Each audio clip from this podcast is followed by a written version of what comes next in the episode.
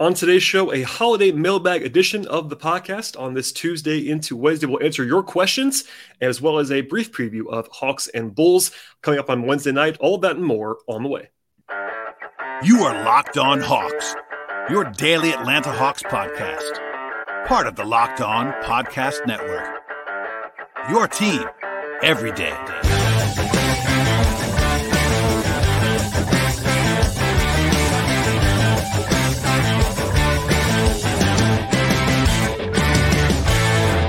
Hello, friends. Welcome to episode 1373 of the Locked On Hawks podcast. I am your host, Brad Rowland, coming to you on a Tuesday evening into Wednesday here in late December. And today's podcast is brought to you by BetterHelp as the world's largest therapy service. BetterHelp is matched 3 million people with professional licensed therapists available 100% online. Learn more and save 10% off your first month at betterhelp.com slash NBA. I also want to encourage you, as always, to check out this podcast on whatever podcast player that you might enjoy. Make it your first listen each and every day. Apple Podcasts, Spotify, Stitcher, as well as YouTube on the video side. And uh, we'll dive into sort of an off night podcast between games. It is the holiday season, of course. And uh, with travel coming up for me and plenty of game situations and Christmas holidays, and, you know, New Year's, all that stuff, not going to be a ton of non game content over the next two weeks. So it was definitely due for some mailbag questions. And uh, for the most part, this episode should be relatively uh, fresh for you. I, I am going to do a little bit of uh, timely content at the very, very top of the show with a preview of Hawks Bulls because I'm recording this on Tuesday evening. The Hawks host the Bulls on Wednesday, but then after that, the rest of the show should be relatively uh, fresh. If you want to listen, sort of save this one, listen to it over the holidays, etc., and uh, plenty of stuff to get to on this podcast. But here we are, Tuesday into Wednesday, and that will sort of uh, inform the rest of this episode. First, though, a Bulls preview. The Bulls actually won tonight. They're on a back to back as they travel to Atlanta from Miami on Tuesday. But they've been scuffling pretty badly coming into that game against Miami. And the Heat are also really not playing very well right now. But anyway, Chicago had lost four in a row, including that last second loss to the Hawks last week, where AJ Griffin had the uh, walk-off game winner. Uh, but they they again beat Miami tonight. Also, Shams Charania in the Athletic reported on Tuesday afternoon that the Bulls are kind of actively having to manage a disconnect between their best players and Zach LaVine and DeMar DeRozan. And uh, there's some swirling winds out there that they might need some organizational changes and uh, whispers about teardowns, all that stuff. So they're not in the best place in the world. Obviously, they won tonight, but it doesn't seem like the Chicago's like necessarily firing all cylinders right now as they arrive in Atlanta. In addition to the rest advantage that the Hawks will have in that game, uh, offensively, the Bulls are basically built around DeRozan and Levine. They take a lot of mid-range jump shots. In fact, the most mid rangers in the entire league per cleaning the glass. They also take the fewest attempts from three point range in the entire league in terms of overall percentage of shots from three point range. They are below average on on offense overall. Uh, they're just kind of middling at getting to the line and turning the ball over, but there's kind of just average across the board, which is some some questionable shooting on the perimeter. They're below average as well on the glass, which is very helpful with Clint Capela still out for Atlanta in this game. And then defensively, they're kind of just again pretty average to be honest. They are great in a couple of different areas. They're awesome on the defensive glass, which is an area without The Hawks aren't going to be able to kind of punish them there necessarily with second chance points. Also, they're very good at turning you over on defense, but the Hawks are very good at protecting the ball, which is very helpful in this matchup against the Bulls. So, um, injury stuff is up in the air right now with Chicago coming on the back to back. So, they don't have to release an injury report until Wednesday afternoon. But Lonzo Ball is still out for the Bulls, has been all season long, unfortunately for them. Javonte Green has been a rotational forward for them. He missed the game on Tuesday as well. On the Hawks side, Capela is the only player listed on the injury report for the Hawks. He remains out with the calf strain. No surprise there. But after Murray and Collins came back on Monday, either one of those guys is listed at all. That's a positive. My guy Kevin Chouinard reported on uh, Tuesday that John Collins is going to be uh, still limited by minutes. Uh, for the game on Wednesday, but probably going to be higher on the minutes restriction level. Obviously, Nate McMillan loves to not share the exact number on those restrictions, but I think it was around 20 on uh, on Monday, given the way that he was deployed. So we'll see if they start small again. This is a different matchup than the uh, than the previous one, where the Bulls have a true sort of back to the basket center in Nikola Vucevic. It would not surprise me if they went back to a Okongwu in this game, but we'll see how they all go there. Whether Collins plays exclusively at the five as he did on Monday, but uh, generally speaking, this is a good matchup for the Hawks. They just beat the Bulls, of course, but even beyond that, Atlanta has the rest advantage. No travel with a full day off on Tuesday. They had a brief practice, but still they were around the city. Whereas the Bulls again were in action tonight. Have to, have to travel overnight from Miami to Atlanta, and the Hawks have home court. So our friends at BetOnline, as of Tuesday evening, make the Hawks a seven point favorite.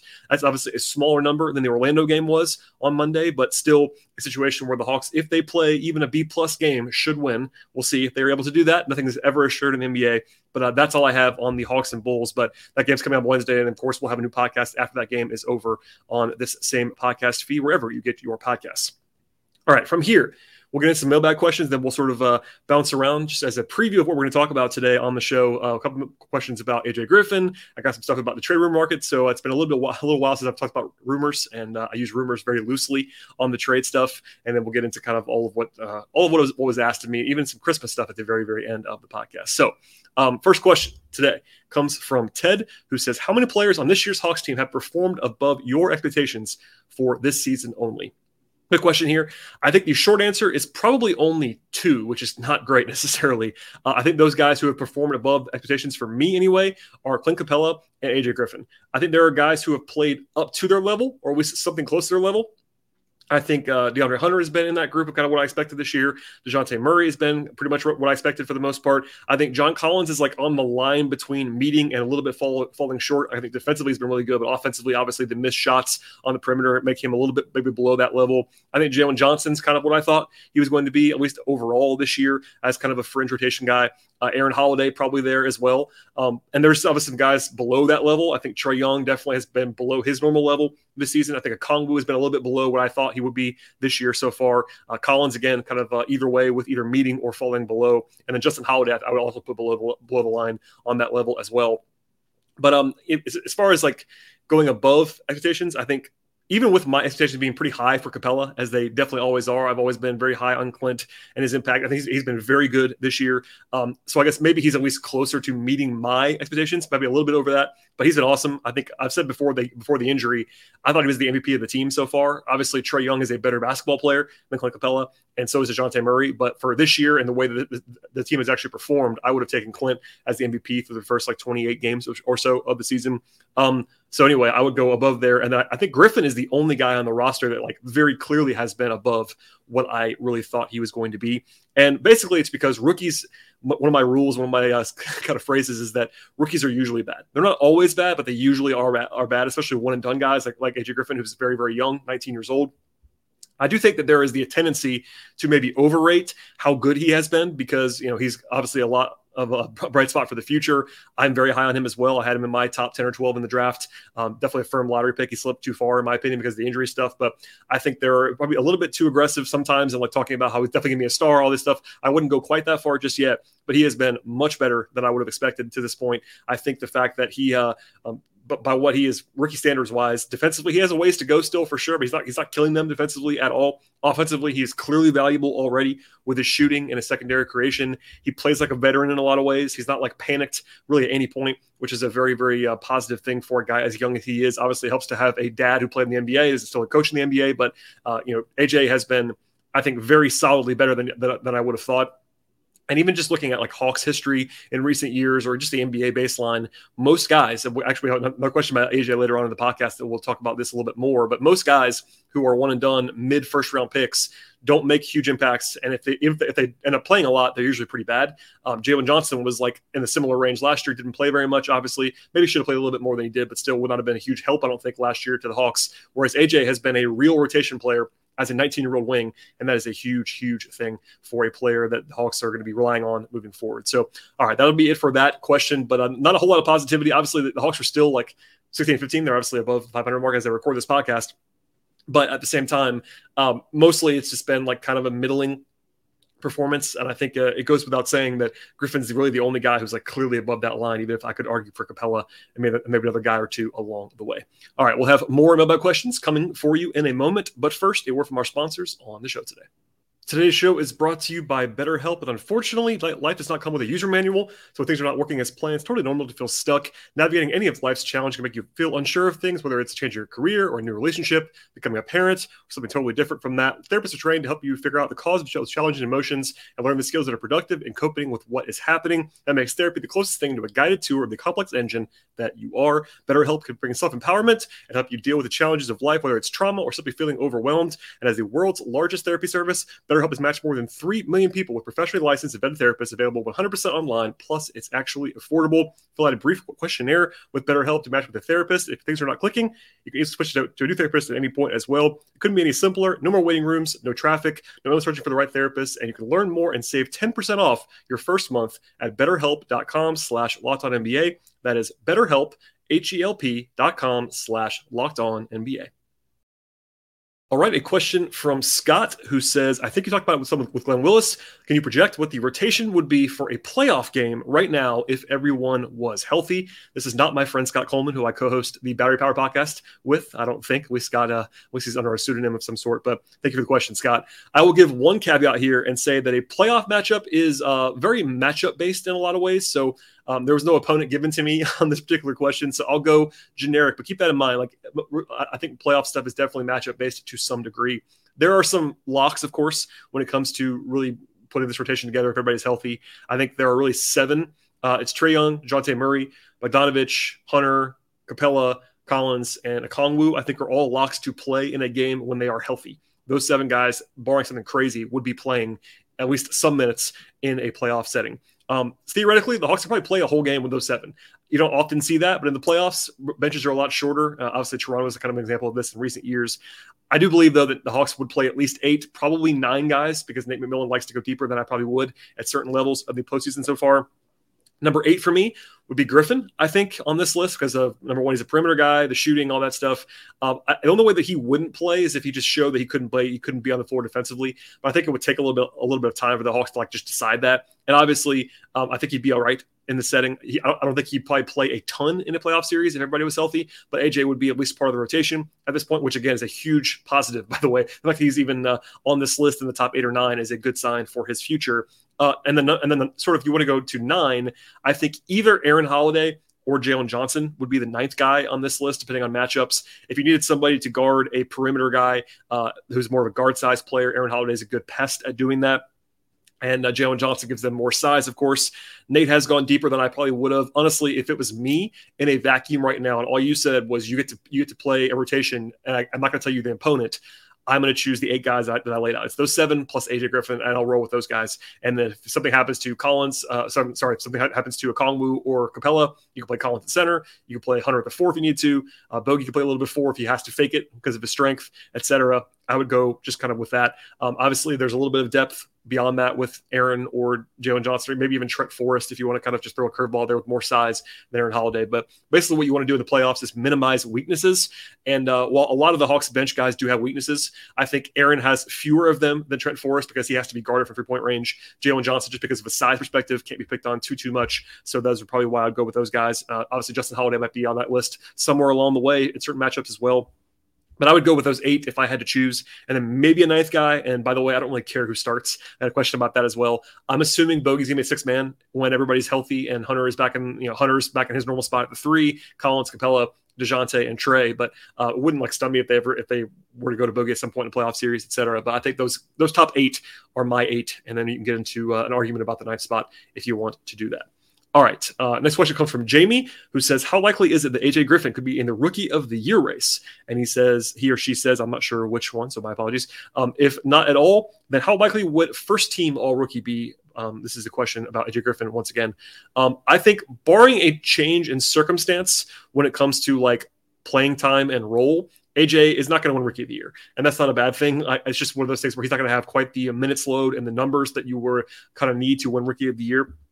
I think Paolo Banchero is a massive favorite to win Rookie of the Year right now. He would have to get injured probably to not win it because of the numbers he's going to put up. Number one overall pick, obviously, but he's averaging like 22 points a game. Like he's, you know, one of their best players already for Orlando in a huge role. So he's probably going to win it. Ben Mathurin had a hot start for the Pacers, but he's cooled off a little bit. I think he'd be on that list too as a short, as a short, uh, on the short list, I should say, of uh, contenders for that. But I think Banchero is uh, certainly the odds on favorite to win Rookie of the Year at this point in time and I'm including injuries in the change of circumstances that I mentioned before. Like, um, you know, knock on wood, if something were to happen to Paolo, the field gets very much open. But as long as he is out there for even like 20 more games, he'll probably still win it with 50 games or so. So keep that in mind.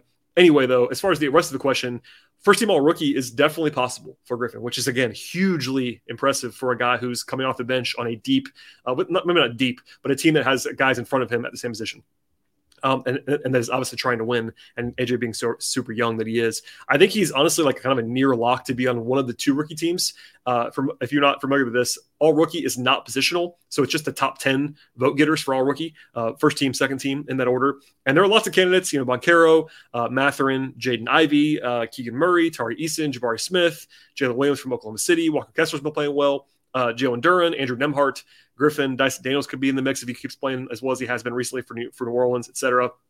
There's definitely a long list always at this point in the season. Uh, Jaden Ivey is a guy who's third in scoring among rookies. But as I always say, rookie point guards, especially, uh, are not usually very good. And he's not been very good this year, despite his uh, scoring numbers. Um, and the advanced metrics don't like him very much. Jabari Smith's been struggling a little bit by his uh, lofty top three um, draft standards. Uh, but Griffin has really one of the better like offensive profiles, um, efficiency wise, um, up there with Banchero and Kessler and Eason and Mathurin. Um, he has a combination, Griffin does, of scoring he's number seven right now as I record this in scoring among rookies. He has uh, again solid efficiency. He's playing on a good team that usually helps as well, and he, and he has a clear role. I think with Bogey back, Griffin is now going to slot in a little bit further down the pecking order than he was before, but he should be playing in every game, and that definitely is part of the calculus as well. Just getting playing time and having the numbers to go ahead and rack up some stats. So I think he's going to be playing again a little bit less uh, over the last 16 games. AJ's played 27 minutes a game that number is going to go down, I think, with Bogey. As long as Bogey and Murray are both healthy and Hunter, uh, those guys are all healthy. AJ's going to play, play less than that. But still, I think that he's in rotation, and I think he has a pretty good chance at first team, honestly. We'll see how the numbers kind of come and go, how other guys play. But uh, my my hedge here is that he could finish as high as like third or fourth, maybe on rookie of the year ballots if he like plays really well and keeps and stays in rotation and plays a lot of minutes. I'd probably go probably more like the five to six range if I had to like project right now. But uh, the fact that he's even that high as a mid first round pick on a good team is a positive thing. All right, uh, one more question before we get to a break here. Uh, Charles asks, "I get the Kevin Huerter thing. That was his framing the, of the question. Don't the miss? Don't the Hawks also miss Delon Wright almost as much as Kevin Huerter?" Um, I got a similar question about this about Gallo too, and this is also kind of interesting too. I think all three guys have huge um, impacts they could have been making on this Hawks team. Huerter is the biggest absence, but Gallinari is one where the Hawks have definitely missed his spacing and his uh, you know one-on-one mismatch creation on offense, his shooting, all that stuff. He's definitely been missed at certain times. Now, defensively, he was a huge liability, which makes this a little bit easier to cover up, cover up from. But you know, in short, Gallo last year, even in a kind of reduced fashion, is was a much better player than Jalen Johnson is now. So that's kind of just a very simple way to look at it. Very different players, but offensively, not even close, honestly. Um, as for the question itself about Delon Wright, uh, I if you're if you're if you're a new listener to the podcast, I am a big Delon Wright guy. I've always liked Delon. I was preaching he should have been playing more last year. I think that definitely bore out as the season went along. But I do have to note that he's been hurt most of the year for Washington, so keep that in mind. You can't assume that he, he would not have necessarily been hurt here. Uh, it's never something you just flat would have assumed to be happening, but uh, keep that in mind for part of this. They have definitely missed Delon though, and I think he's basically a bigger and better version of the Aaron Holiday, Trent Forrest spot. Um, you know, before that, when they've had injuries, like when Bogey was out, when Murray was out, some when Trae's missed games, they would even they could even use a lot even more. But even at full strength, like there's been a role out there for someone in that mold. It's been Aaron Holiday the last few games as like the ninth man on the roster, tenth man on the roster. But uh, I will say Aaron Holiday is a better shooter than Delon Wright is, but Delon's basically better every, at everything else, I think, than Aaron is, and he's definitely better than Trent Forrest at most things too. So I think they would have kind of I would say benefited from having Delon Wright as a guy with size. He can defend, he can run the offense. He's not a terrible shooter. He's a much better shooter than Trent Forrest is, for instance obviously, the, obviously Huerter as part of the question framing here from Charles. Huerter is the better player and the bigger loss, and uh, the more clear example of the Hawks shedding salary, as we'll come back to later on the podcast. But Delon, they had they had bird rights on. They could have signed Delon Wright to any number they wanted to. Obviously, it's not quite as clear as like being able to flat out match. He could have left on his own. He was not restricted, but the Hawks could have offered him as much money as the Wizards did, and they didn't do that. So that's part of the calculus here, just from the money side. But they could use Delon certainly with Murray on the fold his absence is a little bit less than it would have been, but there again has been a role for someone with Delon skill set, and I think the Hawks would be better off if they had him versus the Aaron Holiday Trent Forrest spot that they've had to use so far this year. All right, one more break here to hear from our sponsors, and when we come back, we'll talk about all kinds of trade rumblings. I'm not even sure they're rumors, but rumblings, murmurings, however you want to frame that. But first, a word from our sponsors on the show today. Today's show is brought to you by BetOnline. The NBA season is at the forefront of this podcast at all times, really. And things are very busy at this point in the calendar with the holidays approaching. And plus, besides basketball, there's plenty of football and hockey and soccer and other action in the sports world. The sports the Christmas slate actually is huge as well NBA, NFL, and more. And BetOnline is the number one source for all the wagering information you're looking for in the sports betting space. That includes stats and news and analysis this season. Get the latest odds and trends for every pro and college league out there beyond the major sports. They also have esports and golf and tennis, auto motor racing, horse racing, etc. And BetOnline is also very useful. Engage the latest on the Hawks. They have the spreads and totals and money lines that you're looking for game by game, as well as the futures market on the division odds and championship odds and conference odds, individual award odds, and more. BetOnline is the fastest and easiest way to get sports betting fix. And if you want to uh, further dive into sports podcast, they can also find those at BetOnline. Check out BetOnline on a mobile device or computer to learn more about all the trends and the action in the sports world. BetOnline, where the game starts. All right, so I haven't done a trade rumor check in in a while, in part because there really has not been too much to rise to the level of like real coverage. You know, I'm not afraid to talk about rumors when they actually rise to the level of rumors and like there's actual real traction that I'm hearing or that's being reported. But it's been a while, so I'm gonna touch on like a basically like a roundup of all the things that have been reported and said that I've heard of. I'm not gonna do anything on the Zach Lowe Bobby Marks discussion from last week if anybody heard this, they went very hypothetical, and they definitely said that as much on the podcast. So it wasn't like it was firm stuff, but talking about Trae Young, like a year from now, if things go badly, that's a touchy subject for sure. Um, I don't think Trae. by the way, just as my short answer there would be Trae's not going to be traded unless Trae wants to be traded. I'll say that unless uh, something crazily changes in the next year. But uh, anyway, that was all hypothetical anyway, and no reason to kind of even dive into that. But we'll, we'll stay we'll stay in the somewhat realistic realm on this on this particular check in. Obviously, the majority of the rumblings in the last few weeks have been about John Collins. That's kind of been the Groundhog Day of the last couple of years. I talked at length about the first wave of those rumors when Shams Charania wrote the column a couple weeks ago. Um, first, from there though, John Gambadoro in Phoenix reported with some pretty pretty clear vigor that the Suns did not have interest in John Collins. He had been floated to them.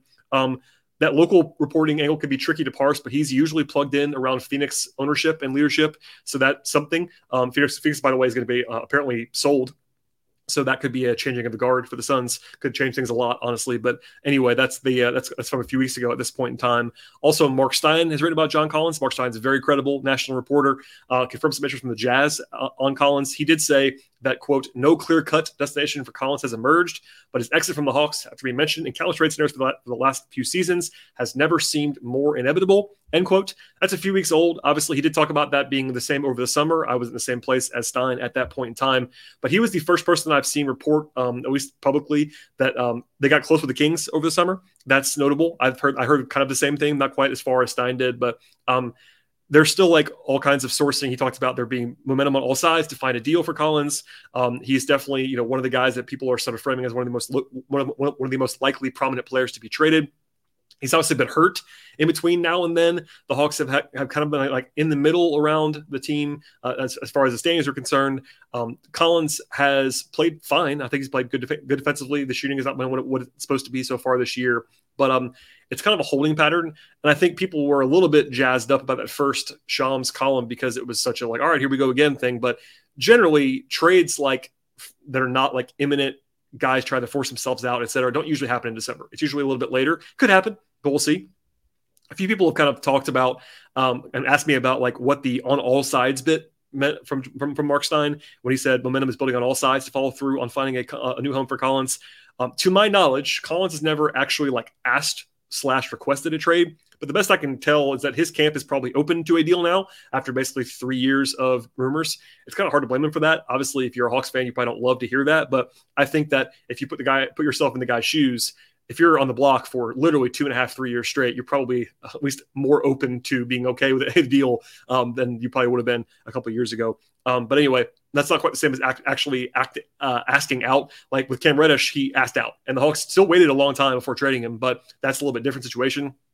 And look, Collins might have tra- might have asked out. I'm not sure, but no one has reported that, and I've not heard that. So that's an important distinction to make at this point in time. Uh, Jake Fisher, now of Yahoo Sports, shouts to Jake. He also reported that the Jazz have that interest in, in John Collins, and it's actually real interest. Uh, he did say that the likelihood of Collins going to the Jazz right now is pretty low. The Hawks did talk to the Jazz about Lauri Markkanen, but that did not go anywhere basically at this point in time. Jake talks about Phoenix as a potential team. Uh, beyond the Collins thing, he talked about keeping an eye on both Bogey and Justin Holiday. Um, I don't think Holiday has a ton of has a ton of value, but with Bogey back and Griffin emerging, he's expiring contract. So if a team wanted to go out and just add a piece, that wouldn't stun me either. Uh, earlier this month, also uh, Shams wrote that quote several teams are in the Collins market. That includes Utah and Washington and Brooklyn and Dallas. He said the Hawks, by the way, have not shown interest in Joe and Joe Harris. And a deal with Brooklyn kind of has to include Joe Harris for just money reasons, unless it's Ben Simmons, which I can't imagine happening. And that would be kind of the logical way to do that. So if they don't want Harris, then that's basically a deal stopper. Um, I would not be interested in, in that kind of deal. I do like Joe Harris, but he's not as good as John Collins, and the Hawks kind of have um, not that not that you can have too many wings, but the Hawks probably have enough of the uh, maybe defense challenged shooting wings right now with Bogey and Griffin already on board.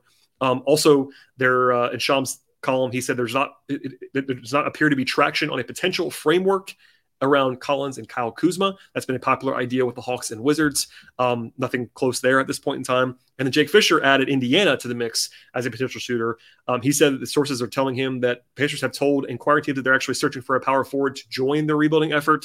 That, of course, centers around Tyrese Haliburton and Ben Mathurin. And here's the big thing for me with Indiana. Um, Jake reported that Indiana has suggested to opposing front offices that the Pacers are looking to potentially extend Myles Turner. Um, that makes a lot of sense for Indiana if they were to keep Turner. I'm not going to go down the rabbit hole there, but basically Collins and Turner are a very good fit on paper because Turner is a, at least adept at being a more of a pick and pop guy, whereas Collins could be the roll man. Also, you you pair Collins with a guy who can protect the rim next to him. That's a great matchup, a great sort of pairing in a vacuum. Uh, it's not, this is not a Pacers podcast, but if Indiana were to keep Turner, that interest makes sense. Now, getting to a deal that makes sense for the Hawks is more of a challenge. Chris Duarte is a, a, guy that could be available for the Pacers. But despite being in a recent draft class, Chris Duarte is older than John Collins, which is kind of funny, but it's actually true. I double checked. Chris Duarte is older than John Collins, which is kind of funny. Anyway, uh, same piece, by the way, from Jake. Last thing on Collins for now is that Jake wrote about a three team concept with the Hawks, Suns, and Jazz. There was at least discussed with Utah getting Collins and the Hawks getting Jake Crowder, but that, appear, uh, that appears to be, quote, an expired idea end quote for right now. So long story short, with, with Collins, not nothing has risen to the level of me thinking it's like really serious. I think he is definitely available. The Hawks are at least taking calls, they're probably making calls on him. I think that um, my general thought is like it would it should surprise no one if he's traded before February, but I think if it happens, it'll be a little bit closer to the deadline. And obviously, the Hawks want a lot of information because if Atlanta's playing well, it's harder to trade him. If the Hawks are still hovering around 500, maybe a little bit easier to make that deal if they want to uh, kind of build or retool on the fly for the future. Um, elsewhere on the trade front, before we get out of here, um, Bogdanovich came up a couple different times actually in the last couple of months. This is before he came back and played for the most part. But Kevin O'Connor reported that Bogey is a potential target of the Suns. Uh, presumably, Phoenix would be trying to send Jae Crowder back to Atlanta in a deal for Bogey. Um, but the Hawks might not have interest in keeping Bogey around at the number that he has. We'll come back to in a second. Uh, but that's an interesting thought bubble. I'm not sure if it was like based on you know solid like intel, but we'll see on that. And then Mike Scotto of HoopsHype reported by the way, Mike used to be at the Athletic. He's very smart. Um, he reported that rival executives, I'm reading this now from Mike, believe the Hawks will likely have to part with either Collins, Bogdanovich, or Capela for tax concerns. Now, I have said this on the podcast before and mentioned it either in conversations or mailbags or whatever, uh, this exact same sentiment. But unfortunately, it does seem like from all the stuff behind the scenes, the Hawks are not necessarily going to be eager to pay the tax next year either. Now, I'm not as firm about this as I was last year. What I was directly hearing, and I'm still hearing the Hawks are not going to be t- paying the tax this year. I was hearing that over the summer. I said as much. I was right about that to this point. The Hawks did not want to pay the tax. They obviously made moves to cut money with the express desire to avoid the tax this year. Now that could change for next year. I'm not I'm not as firm about that in what I am actually reporting and telling you on my end. But as for Mike's reporting here, it does make sense if the Hawks were to were to try to duck the tax for next year that they kind of have to trade one of Collins, Bogey, or Capela, or do something even bigger than that. So essentially, if Bogey opts into his player option, we'll have much more on this in the future, but just for the rough numbers right now, if Bogey were to opt in next year, it's $18 million. If he's on the roster, the Hawks are basically already at the luxury tax line with nine players under contract and you can't just have nine players under contract. Um, those those guys are all core pieces, which is a positive. It's Young, Murray, Collins, Capela, Bogdanovich, Hunter, Okongwu, Griffin, and Jalen Johnson. So they're all guys that you care about for sure. But even if you just add the first round pick, you're already over the tax line. Um, and by the way, you have to fill out the roster regardless. Even with minimums, they'd be over the line. So if the Hawks, from top down, if Ressler says to Travis Schlenk and Landry Fields, I'm not paying the tax next year, they have to move someone maybe even two someones. And the logical candidates would be Collins, Bogdanovich, and Capela. Um, maybe maybe maybe it's Okongwu who's making ten million dollars next year. That's a guy they could move and very easily if they wanted to and want to keep Capela around. I'm not saying it's as clear cut as this, but Mike did report that one of those three guys would be what the rival executives expect to be moved in the near future with not a lot of money coming back. So Bogey has the injuries and the emergence of Griffin behind him. Collins is always available, of course, and, and Capela has the Okongwu dynamic in place as well. Um, also, also notably, uh, this is actually kind of a surprise that went under, I think, kind of under noticed. Scott reported that Bogdanovich is the quote most available end quote of the three. Now that's interesting to me because Collins is obviously very available. This is also a couple weeks old now, so maybe it's changed. Bogey looks pretty good, but uh, that's just a eyebrow raiser for me anyway. But uh, long story short, the Hawks do have to uh, take into account some of that money stuff that they want to uh, keep stay out of the tax. If I'm a Hawks fan, I, that would not sit well with me. But uh, I'll just present the facts and let you guys decide what you want to think about all of that. In the end, the Hawks don't have to do anything imminently. I've yet to hear a single rumor that rises to the level of being urgent to talk about. That's why it's on a mailbag podcast. I'm just kind of answering all the questions I got at once from different people. I got questions about like why the Collins thing is happening again, um, whether Bogey's available. I got a question about uh, teams for Collins. We're still not quite there on any of that stuff. I think the Hawks still are in the same spot with John in particular, and that they want to get a starting caliber power forward back in a trade. That makes very that makes life very difficult. Uh, if that changes, maybe it does. Maybe if they're still 500 in a couple weeks, that, that might change. But for now, it's kind of the same old, same old on all of these fronts. All right. Nothing's gonna be crazy. Uh, I'm sure there'll be more rumors, probably like Christmas Day or something like that. But anyway, hold tight, and we'll have more on that in the future. Last question is not basketball related. Before we get out of here, it comes from Todd, who says, "What is your favorite Christmas movie or television show?" I figured I'd throw in a holiday non-basketball question here. This is kind of a good one. My favorite Christmas movie uh, is Christmas Vacation. Probably it's a classic with Chevy Chase and uh, one of those vacation series movies. It's like from the I think 80s. It's a very very funny kind of crazy movie. Um, just one of those silly things I grew up with, and I've watched a million times. Uh, all the Christmas lights, and he's he's funny in that movie, so I enjoy that one. Uh, on the TV side, I am a sucker for Charlie Brown Christmas.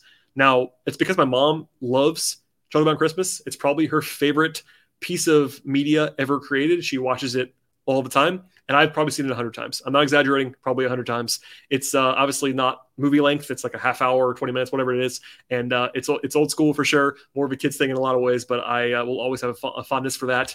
Um, beyond that, like there's always the interesting stuff. Like is Die Hard a Christmas movie? I don't know. Maybe it is. Uh, Elf has been out there making the rounds. It's, it's obviously a great a great movie as well.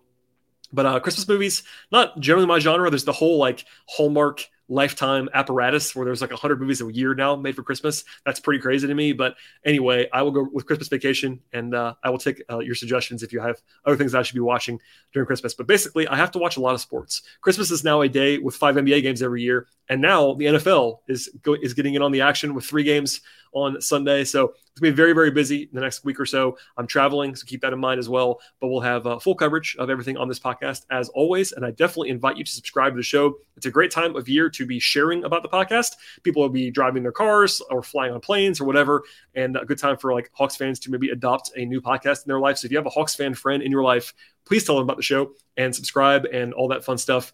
Apple, Spotify, Stitcher, uh, on the audio side, also on YouTube on the video side. And the best thing you can possibly do to, su- to support the podcast is to subscribe across multiple platforms. The video and the audio uh, dynamics are interesting, of course. If you want to go Apple and YouTube or Spotify and YouTube or whatever, pick two or three, subscribe and auto download across the board. Also, I am writing again about the Hawks, patreon.com slash BT if you want to support that effort as well. Follow me on Twitter at BT Rowland. Follow the show on Twitter at Locked on Hawks. Enjoy your week, everyone, and I'll see you after the game on Wednesday.